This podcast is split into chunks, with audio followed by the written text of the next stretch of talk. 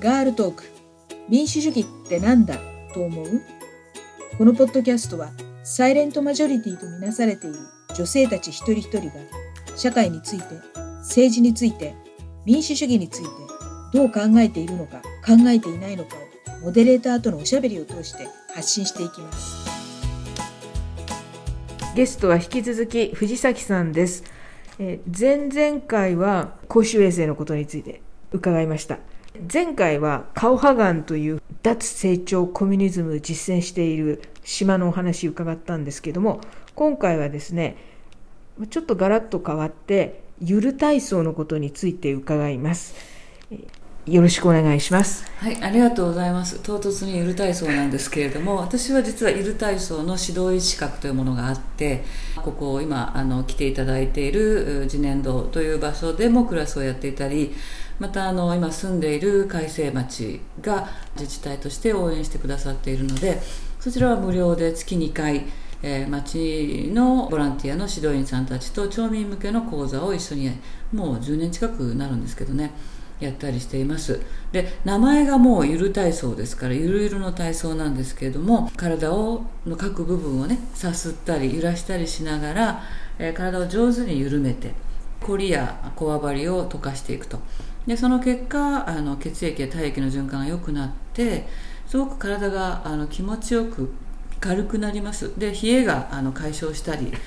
いろんな意味で優しくて無理がないんですけれども非常に気持ちよく良い効果がすぐに感じられるような体操です。えっと、どなたかが始められたそうですね,、えっとね2000年ぐらいに運動科学者の高岡秀夫という人が始め,、まあ、始めたというか発表した体操です。で高岡秀夫先生はそもそも、まあ、武術家の家系に生まれた人であの幼い頃からさまざまな武術をやって、まあ、ある意味だから体使いの専門家なんですけども。でかつあの東京大学の教育学部の修士まで出られて運動科学ということについてあの学問としても収められた方です。でその方があのもう21世紀のラジオ体操としてゆる体操を全部そのデザインをして創始者として発表された全体のパッケージなんですけどもで中身としてはいろんなこう名前の付いた体操が150種類ぐらいあるんですけれども、まあヨガだったり、えー、呼吸法だったりストレッチだったり武術的なことだったりさまざまなエッセンスを、まあ、使ってはいるんですけれどもどんな怠け者でもどんなに運動していない人でもすぐに取り組める。道具がなくてもすぐできる。そしていい効果がある。方やオリンピックを目指すような運動選手であったりから俳優さんであったり舞踊家であったり料理家であったり声楽家であったりそういうプロフェッショナルもそれぞれのパフォーマンスが良くなるような達人になるようなサポートができる体使いを収めることができる。という非常に幅広い体操だというふうに奥が深い体操だと思っています。そうなんですね。あの2000年頃に2000年2001年ぐらいに発表されたんだと思います。発表されたということで、はい、えーと、でその頃藤崎さんはもう日本に帰ってらっしゃ日本で NPO の事務局長として本郷の事務所ちっちゃい事務所ですけどもにいました。であのロンドンの留学時代からもう本当にお姉さんのようにあのお世話になっていて今あの津田塾大学の教授されている三迫千鶴さんという方がおられてその方もさまざまなその身体に関わる人間の、まあ、文化であったり暮らしであったりっていうことが研究テーマの一つの大きな柱なのでそういう流れであのゆる体操をの創始者である高岡秀夫先生に出会って私の事務所のすぐそばになぜかこの運動総研運動科学総合研究所という、え当時の社屋が社屋というかオフィスがあってそこにあのゆる体操をまあ紹介するためのテレビの取材に来るという話になって、うん、でそこに美佐子先生は来てたんですけど、うん、どうもテレビ映りには生徒が少ないから電話かかってきて「ともちゃんあなたも来なさい」って言われて「あはい」って言って行ったんですよ。で行ってやったら変な体操だなって思ったんですけど気持ちよかったんですね。へえとか思ってその時はその時で終わったんですけどでその後あのもうその運動科学総研っていうのが近かったのでえー、ちょこちょこさまざまなクラスが始まっていてで私もちょこちょこ行くようになって。であこれはいい体操だなと思って始めたっていうのがきっかけですね。それがだから2003年ぐらいじゃないですかね。前回のお話の中でその NPO でものすごく頑張りすぎて 体調を崩されたって。そうなんです。あのは結構なかなかの鬱になりましてもう電話も取れないぐらいになってコンピューターも見れないみたいなででもバカなので私がいなきゃどうにもなんないだろうとか思っちゃうんですね。だからそういう人が鬱になるんですけど、まあ、一部ね。私の場合はそうだったんで事務所にご座引いて下で寝ててどうしても出なきゃいけなかったら起こしてねみたいな感じになってて。でもその時もイルは続けてたんです。でいよいよもうダメになってあの入院したんですけどその時もイル体操の CD とラジカセ持ってって、はい、ご飯は食べられないけどイル体操はするみたいな感じでやってて、で支えてもらったんですね。結果的にもうちょっとちゃんと利用した方がいいってことであの NPO も辞めて仕事も辞めて東京から茅ヶ崎に越したんです。でたまたま茅ヶ崎の駅前のカルチャーでイル体操がありまして、はい、はい、珍しいのまだ当時。で行ってたんですよ。でいいいいな本当にいいなと思って。でも私昔からあの世界いろんなとこニューヨークとかロンドンとかいろんなとこ住んでいちいちスポーツジムに会員になってお金払うんですけど全然行かないっていうのがずっと続いてたので、はい、もう私これは自分では続けないぞとズボラだから。どうしようと思って。あ指導員になればいいんだって思いついたんですよ、はい、うん。あそうかと思って。でその時の先生に私指導員になりたいんですけどって言ってじゃあじゃあちゃんとやりましょうねってことで先生教えてもらって、まあ、何回か試験に落ちながら指導員になったんです。あそうね。じゃあその指導員になるのに高岡先生のところに行かなくてその茅ヶ崎のカルチャースクールのカルチャーで最初勉強してで試験があって試験はでも試験はそんなペイペイの試験に高岡先生出てこないのでえー、あでも高岡先生のクラスもいくつか取ったのかな。あのゆる体操以外にもいくつもあのこう専門講座があるので取ってはいたんですけども。でその後もそのゆる体操のクラスに本郷に行ったり自分自身が生徒としてあと高岡秀夫先生のさまざまな専門的な講座は今でもずっと続けて取ってますしあのお世話になっている師匠ですね。はい。でその指導員の資格を取ってご自分で茅ヶ崎で教室始められたんですか？そうえっ、ー、とね最初はちょっと自信がないのでやっぱり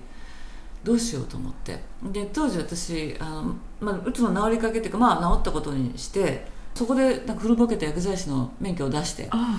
い、調剤薬局のパートしてたんですよ、はい、その時に出会った人たちとかあと平塚でゴスペルサークルに入ってえ、いたのでその時の仲間とかにゆる体操をやりたいって言われたのであじゃあちょっと実験台になってくれる？って言ってでそこで始めたのが平塚のクラスです。今も続いてるんですけどそこでやり始めてでその後にえっと茅ヶ崎のカルチャー私が習ってたところのカルチャーの先生が辞めるので私がそこを引き継いででそうこうしてるうちに海西町の前の町長の地域町長がちょうどあの地方文献なんとか専門委員会の委員をされてて総務省の。でその委員の一人に私も知っていた一橋大学の先生も委員でその方もゆる体操やってたんですよ。でその人経由でゆる体操っていうのを露木さんがご存知あの知るようになってこれはいいかもしれないって言って露木さんが東大の教育学部の先輩だということで高岡先生のとかに直接直談判行かれたんですよ。で海星町でもこれを取り入れたいのでそれについては応援してほしいと。いうことになって高岡先生も全面的に応援しましょうということになり海星町で指導員を育成するってことになったんですね。でそれは月に1回東京から先生が来るんですけど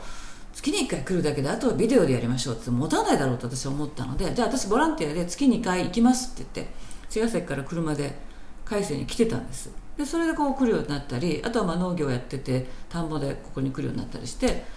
来てるうちになんかいいとこだなと思ってもう越しちゃえと思って。で茅ヶ崎から海星に越してきたのがちょうど東北の震災の月だったんです。ここで荷物解いてたらグラグラグラってきたんですね、はい、だから2011年ですよね。はい、はい、ちょうど10年です、ね、10年でちょうど10年です。はい、あこの収録は2021年なんですけど3月でしょ、はい、グラグラっと来て、はい、でもうテレビまだなかったので、はい、全然知らなくて。で夕方ぐらいになって近くの電気屋さんにいてテレビ見て津波の画像を見て何のことか分かんなくて10分ぐらいもうなんか固まっちゃったっていうのが私のすごく揺れましたしね。揺れましたけどまさかって思っててましたね。あれからだから10年ですね。そこから、はい、あの改正では町が応援してくださって月に2回あの町民ゆる体操講座ということで町のあの指導員さんたちに、まあ、前面に立ってもらって私はサポートという形でずっともうそれですから8年9年目ぐらいですかね、えーやっています。細々ですけどね。あのゆる体操っていろんな自治体でもその高齢者の体力維持のために取り入れたりとかはいしてますけど、一つはあのさっきも言いましたように非常にハードルが低いので例えば寝たきりの方でもその介護してる人がこうやっていろいろやってあげればいいぐらいなものでもあるのであの車椅子でも何でもできますよっていうのがゆる体操のポリシーなので、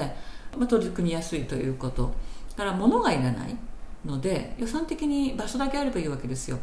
で特に畳の部屋だとヨガマットもいらないので。ということで、まあ、いくつかの自治体であの三重県の熊野の方であったり岐阜県であったり山口の方であったり千葉であったりとかこれまでも取り組んでおられましたし続いているところもあると思います。やっぱり指導員さんを持続的に確保するというのがなかなかね難しいところではありますよね。でゆる体操のいいところは本当にその人のそもそもの在り方に立ち戻れるっていう、まあ、ちょっと大きく言うとそうなっちゃうんですけど凝りとか塊とか癖とかっていうのはそれぞれ一人一人がこ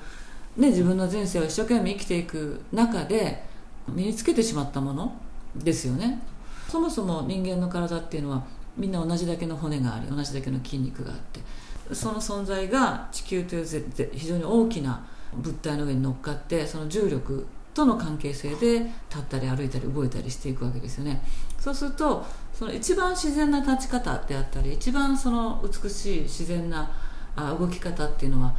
あるわけですよね。そのだけどそれをこう言っちゃあれですけど歪めてしまうというかような癖をやっぱどうしても身につけてしまうことが多いですよね。でそれがないのが天才と言われるような人たちですけどね。あのイチローとかマイケル・ジョーダンとかああいう人たちはそういうものから自由なまま大人になってパフォーマンスができると。でもじゃあイチローじゃないからダメかってそういうわけではなくて自分がこう取り込んでしまった凝りや動かし方の癖みたいなものをもう高尾先生も言いますけど薄皮を一枚一枚剥ぐようにあの緩めて手放していけばそもそものこの自然なより良い在り方に戻っていくことができるはずであって、えー生活上の活動をしているということが、まあ、気持ちよくなり楽になりそしてさらには良いパフォーマンスになるっていうこと。それってなんかこの人間のそもそもの能力を豊かに引き出すっていうことにおいて、まあ、こじつけにも聞こえますけど私の国際協力の原点ってやっぱそうだったんですよね。人間って同じ命をもらって生まれてきたのにたまたま生まれたところがその劣悪な環境だったりもしくはその経済的に厳しい、えー国であったりもしくは階層であったり家庭であったりっていうことでその人が持っている、まあ、希望であったり、えー能力であったりっていうものが妨げられるのがすごく私は嫌だったんです。それをどうにかしたいって思い込んじゃったんですね若い時はね。その人がそもそも持っている力をこう制限がありながらも自分一人の力だけじゃなくて周りの人とも一緒にね豊かな関係を作って生きていくことができればそれは幸せだよねと思うことが途上国援助の、まあ、根っこにあった部分でもあってでそれはゆる体操っていう体のの体を持っている人間としての存在あり方っていうことを考えるとそれはそのゆる体操っていうのはそれはすごく大きな助けになるなと思いますし生徒さん見てても最初はガチガチだったり気持ち的にもネガティブだったような人たちがおおらかに豊かに美しくなっていくのでそれはその人間本来持っているそもそもの解放だと思うんですよね。でそれがやっぱりカウハガンでもやっぱり豊かだと経済的に豊かな日本人がいてそこで救われるみたいなあり方っていうのがそこにあるっていう意味では、頭だけで生きてるわけじゃないので人間体を持って生まれてきたっていうことを考えればあのそもそものあり方っていうことをこう取り戻していくっていうんですかね。そこが私はなんかサポートできると非常に幸せだなって感じるんです。でもっと言えば自然道っていうのは漢字で書くと自然って書くんですけれども自然っていうのはあのネイチャーって英語が入ってくる前は自然って言っててでそれはあの老子かな？の言葉でおのずとしかりというふうにも言っていてですのでそのそもそもの在り方に立ち上れば立ち戻ればそれが一番合理的なんだと。一番その道理にかなった在り方なんだっていう言い方が自然っていう言葉の意味でもあるらしいんですよ。あの今の時代にねとても必要なことでああってでそれのサポートができるのが例えばゆる体操であったりまたカウハガンにあの人を連れていくことで皆さんの経験の中で何かそれに近いものを感じてもらえるといいなっていうふうに思ったりしていろんなことをやっています。あの藤崎さん自身もその重いうつ病からの回復はやっぱゆる体操そうですねあのやっぱりうつになるっていうことは人によっていろいろだと思うんですけれども、まあ、ざっくり言うとそれまでの生き方じゃダメだよっていう信号を、まあ、ずっと出されてたのを無視してずっとやっていたと。まあ、うつをきっかけにそのバランスをこうどういうふうに取っていくかっていうところでどうにか自分でしなきゃ自分がやらなきゃみたいな頭でっかちなずっと言ってるんですけどそのその前はずっと首から上だけで生きてた。体のことなんか全然ほっぱらかして生きてたと思うんですけれども、えー、うつの療養の期間の間に今ゆる体操に出会って体かもうちょっとすぐ私大げさに言いがちなんですけど体という宇宙に出会ったみたいな。ここになんか壮大な宇宙があるぞみたいな感覚っていうのは今でもあるんですけれどもと同時に食べ物っていうことにもすごく出会って食べ物で全然体が変わるし、気持ちも変わる。だからうつの薬飲んでましたけど途中で嫌になっちゃって実は薬剤師なのに全部やめちゃったんですよ、はい、で当然その後大変なことになるんですけどもでも気持ち悪くなっちゃったんですよね。でそれは体が感じること。で逆にいい食べ物を食べるとそれだけで良くなる。あの思考も良くなるし、まあ、そういうのから農業ってことに入っていったんですけどもその頭でっかちでエリート意識があったんでしょうね自分ができるとこんな教育を受けたしこんな経験もしたしっていうことで思ってたのにガツンってやられてそれでああと思って一回だから頭を切り離してっていうか頭をゼロにして体ばっかりやっていたところでこうだんだんつながっていくっていういい意味で緩むっていうことをずっとサポートしてくれたのは夜体操ですし、まあ、これを作った高尾秀夫先生ですから本当に感謝してます。ありがとうございました。あの長時間の収録にお付き合いくださいまして本当ありがとうございます。あの多彩な経歴の持ち主でいらっしゃって国際協力の最前線からカウハガンというおのずからしかりの 島ですかね島を、えー、皆さんに紹介してそして、まあ、その根底にはこのゆる体操という自分の体を知る自分という宇宙に出会うというお話を伺いました。ありがとうございました。どうもありがとうございました。機会ありがとうございました。